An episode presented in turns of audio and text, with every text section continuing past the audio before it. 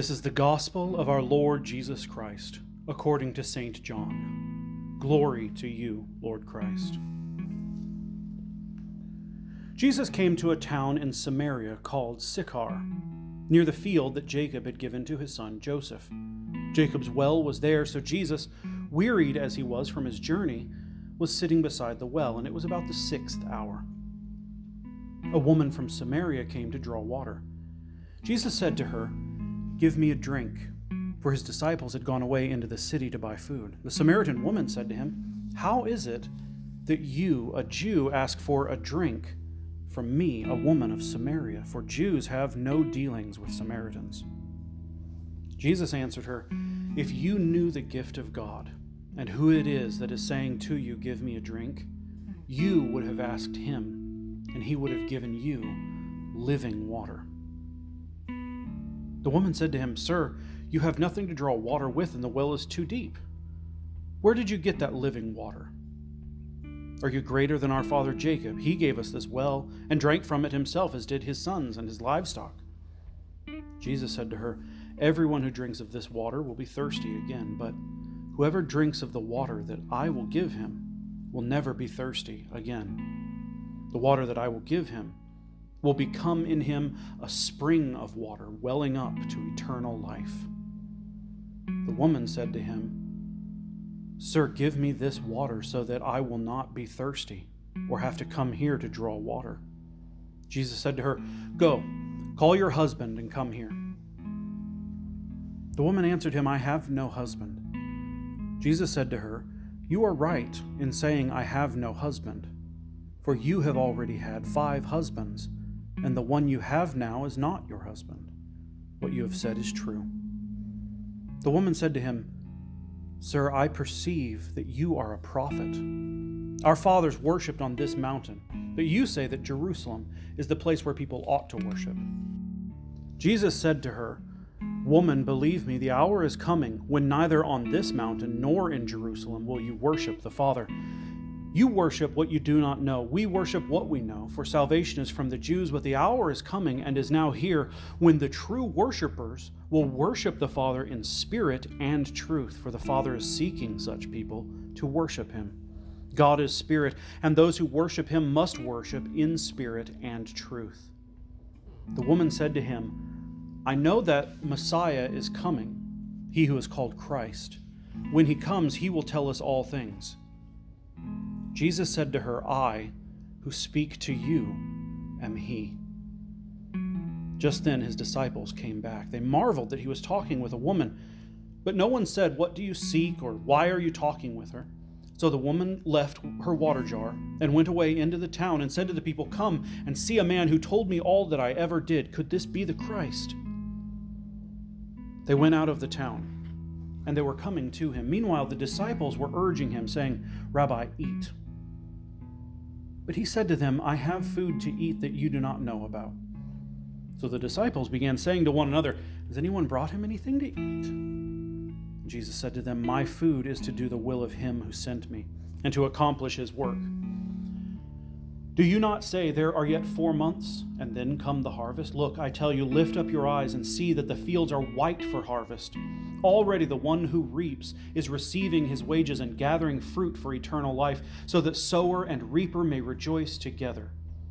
For here the saying holds true, 'One sows and another reaps.' I sent you to reap that which you did not labor. Others have labored, and you have entered into their labor." Many Samaritans from that town believed in him because of the woman's testimony. "He told me all that I ever did." So when the Samaritans came to him, they asked him to stay with them, and he stayed there for two days. And many more believed because of his word. They said to the woman, "It is no longer because of what you said that we believe, for we have heard for ourselves, and we know that this is indeed the Savior of the world." The Gospel of the Lord. Praise to you, Lord Jesus Christ.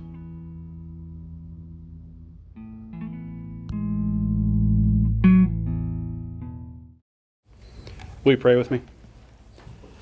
Lord, may the words of my mouth and the meditations of our hearts be acceptable in your sight, for you are our strength and you are our Redeemer. Glory be to the Father, and to the Son, and to the Holy Spirit, as it was in the beginning, is now, and will be forever. Amen. Amen. I invite you to be seated. When I was growing up, we had uh, an old-timey picture in my house. You know, the kind that I'm talking about where they have that kind of sepia tone and everybody's, you know, sitting upright and they're not looking. It was a, it was a picture from the from the early nineteen hundreds. Uh, uh, it was a picture of a man that I didn't really know anything about. My, my mom would tell me that that was her great-grandfather. Um, but that was all that I, all, all that I really knew ab- uh, about him. Um, well, she began doing some research. She, she got curious about this, and she, you know, signed on to, you know, Ancestry dot com or one of those where she could start doing some research. And, and she just got addicted to doing research, just, you know, rabbit trail after rabbit trail, and, you know, just, just further and further and further in, into all of this. And she began researching how, how it was that this family that lived in, in and around Baltimore on the East Coast ended up in Arizona. Like, how does that... How does that happen, especially in the early nineteen hundreds? There wasn't, you know, a big boom. Not a, people weren't just moving to, to, to Phoenix in, in the early nineteen hundreds.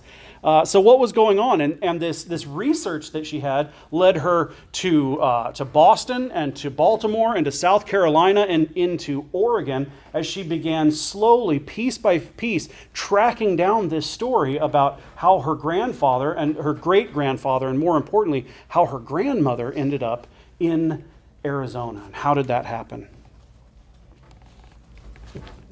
There's a missing piece in our story that, that, that, gets, that, that gets confusing to us as we're reading the story about Jesus and his interactions with the woman at the well. Because at the beginning of the story, it says that they were journeying through Samaria. And to us, we, we might know, especially if we've been reading Scripture for, for most of our lives, we might know that there's some sort of interaction that, that is strange with Samaria. We know that, you know, that there's the story of the Good Samaritan, and you, you're supposed to not expect the Samaritan to behave that. Like, I know that there's something the the the the, the people uh, who who are Jewish don't like the Samaritans, and Samaritans don't ever talk to them. But I don't really understand all of that. So the backstory that is going on here that will help us to understand this, we have to go all the way back to the very beginning. Before there was a Jerusalem, before there was an Israel, there was Jacob, and Jacob had a bunch of sons. And one of his sons was named Joseph. Now, we know a lot about Joseph's story, right? He's got the, the, the, the dreams and the, the multicolored coat, and he gets sold into slavery, and, you know, all of these incredible things that happened to him. But here's something that we often miss when we're reading that story, that Joseph had two sons. His sons were named Ephraim and Manasseh. And when God's people were brought into the promised land, Ephraim and Manasseh and all of their family were given plots of land. They were given parts of, of land for them to, to, to dwell in. And, and also their, his younger brother, Benjamin, was given this. So Ephraim and Manasseh and Benjamin were given this territory north of, of Jerusalem, in the northern part of what we would consider to be Israel.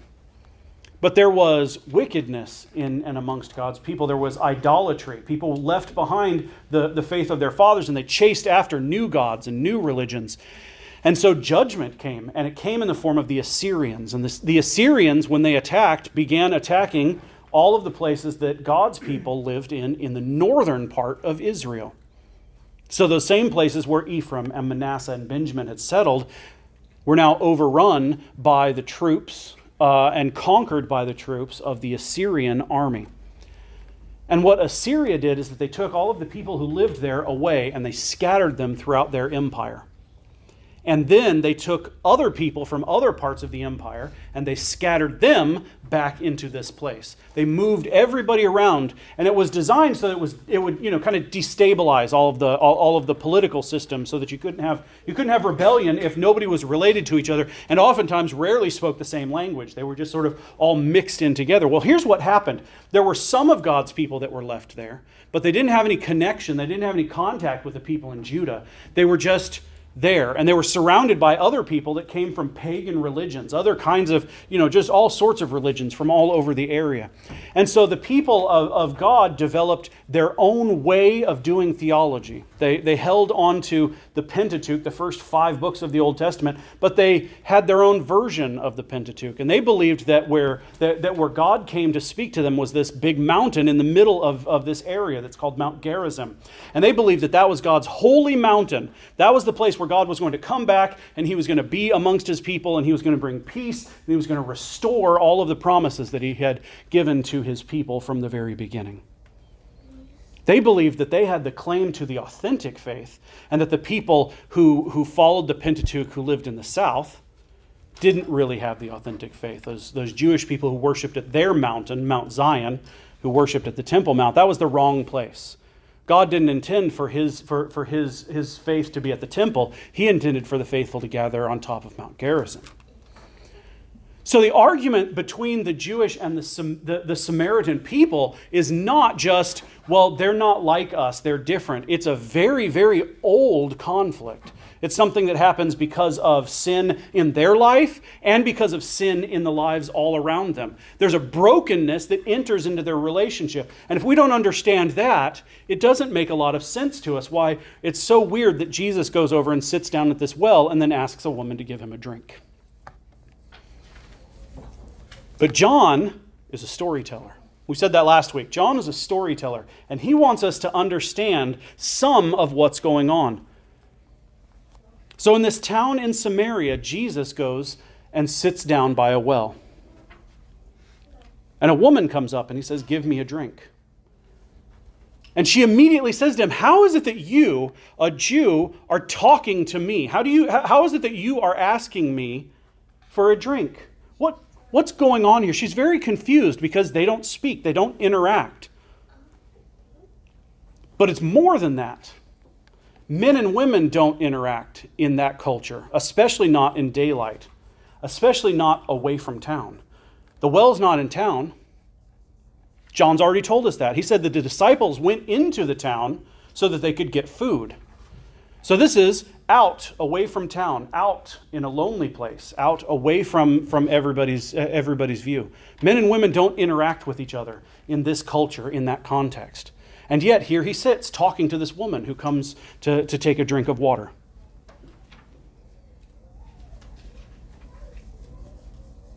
She says, "How is it that you speak to me?" John says, "Because the Jews have no dealings with the Samaritans." And Jesus says, "If you knew who it was that was speaking to you, you would have asked me to give you a drink. Because the water that I give is water that gives life. It's water that is alive. It's water that is life. The water that I give makes people alive forever." And she says, "Well, where does it come from? You don't even have a bucket with you. Where are you getting this water from? You sat down and said, 'Give me a drink,' and now you tell me that you can give me all of this water?" Jesus says it's not that kind of water. If you drink out of this well, you're just going to be thirsty again in an hour, in a couple of hours. Certainly by tomorrow, you'll be thirsty again. But the water that I give will become a spring of water inside you. A spring of water. Unending water. He says, welling up to eternal life. A spring that overflows with life that never ends. That's the promise that Jesus gives to her. And she says, "Well, then give me the water." Then give me the water right now. He says, "Go and get your husband. Go and get your husband." She says, "Well, I, I can't get my husband." And he says, "No. You can't, because you've been married five times and the man that you're with is not your husband." Now, I've said this before in, in sermons when we've talked about this passage, but it bears repeating because we make a lot of assumptions because we don't listen to what the passage is saying to us. We make assumptions that, oh, well, she's, you know, she's just been, you know, shacking up with all these different people. She's, you know, she's she's a, a loose woman. In fact, many of the Christian commentators make that point. They go out of their way to make the point that Jesus sits down at the well with this sinful woman. But it should be pointed out that the Samaritans would not have tolerated that sort of behavior. They held to the strictest interpretation of the Old Testament that is possible. They would not at, in any way have, have, have, have, have accepted that kind of behavior. And Jesus, in John's Gospel, when he encounters people who have sin in their life, calls them to repentance. But he doesn't call this woman to repentance. It's worth pointing out that women in Jesus' culture don't have the option of getting married multiple times. This is not a thing that happens. That she can't, she can't get married and then just move on to the next house and the next house and the next house. That doesn't happen. This is a woman who has been either widowed or divorced. In Jesus' world, this is, this is referenced in, in one of the other Gospels. In Jesus' world, a man could divorce a woman by simply writing down, go away, on a piece of paper and handing it to her. He didn't even have to have a reason. The reason that it, it could, it could be she burned dinner. That was enough for her to be sent away. And if you were sent away, you had nothing. At the very best, you could go home and stay in a guest room. That was the best that you could hope for. But this has happened to this woman five times. Five times. And now she's with a man that she's not married to. Again, Jesus doesn't call her to repentance. Probably the man that she's with is a father or a brother or a nephew. She's living with somebody. She's living on someone else's welfare. Her existence is just provided by someone else's goodwill and kindness. They could throw her out at any moment. She doesn't have any safety. She doesn't have any security. And yet here is this man, this Jew who's not supposed to speak to her, this man who's not supposed to speak to her, who sits down, who comes into her world, who goes into the wilderness to find her and says, come to me and I will give you life that wells up inside of you. I will give you life that never ends, that pours out of you to every other life that you touch. She comes to this well every single day so that at this place she can have her needs met. Her temporary needs will be met. And then one day, sitting at this well, Christ shows up. God steps into the middle of her story and he offers her a new kind of water, a new way to be made full, a new way to be healed, a new way to become whole again. He offers her an end to all of the things that she's thirsted for. And what's her response? She drops everything that she's carrying and runs to tell other people about it. She encounters God, and her response is to drop everything that she's doing and run back into town so that she can tell people what she's heard and what she's seen. She can tell people about this person that she met all the way out here in the middle of the wilderness. The question for us today as we listen to this story is, where are the wells in our lives, in our communities? Where are these places where we go regularly, often, to meet our temporary needs? What are the water jars that we carry with us? What are the means that we take out when we go out into the world to have our temporary needs met?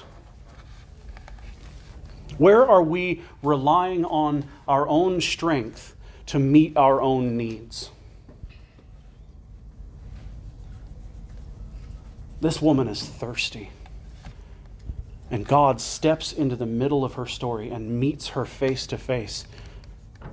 He breaks down every barrier that stands between her and eternal life. And he says, come to me and I'll give you water that never ends. Come to me if you're thirsty, and I'll fill you with life that never ends so that you'll never be thirsty again. She's thirsty, and Jesus satisfies every thirst that she has. There's something else in this story that we miss often. Because for us, a well is a place that you go and get water. I mean, for us, it's a it, it, you know it's the fountain or or the or, or the, the faucet. That's a place where you go to get water. Vending machine at the Sonic. Vending machine at the Sonic, exactly. We go and you know you get, get our cup filled with, with everlasting life, or caffeine.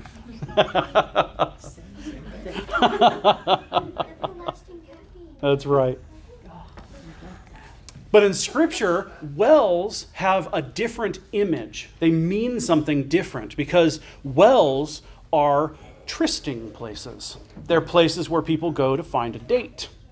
And this happens over and over again in Scripture. Remember the story of Jacob, right? We talked about Jacob and his connection to this area of Samaria, but that's where Jacob meets Rebekah. That's where Moses meets his wife, Zipporah. The, the well is a trysting place.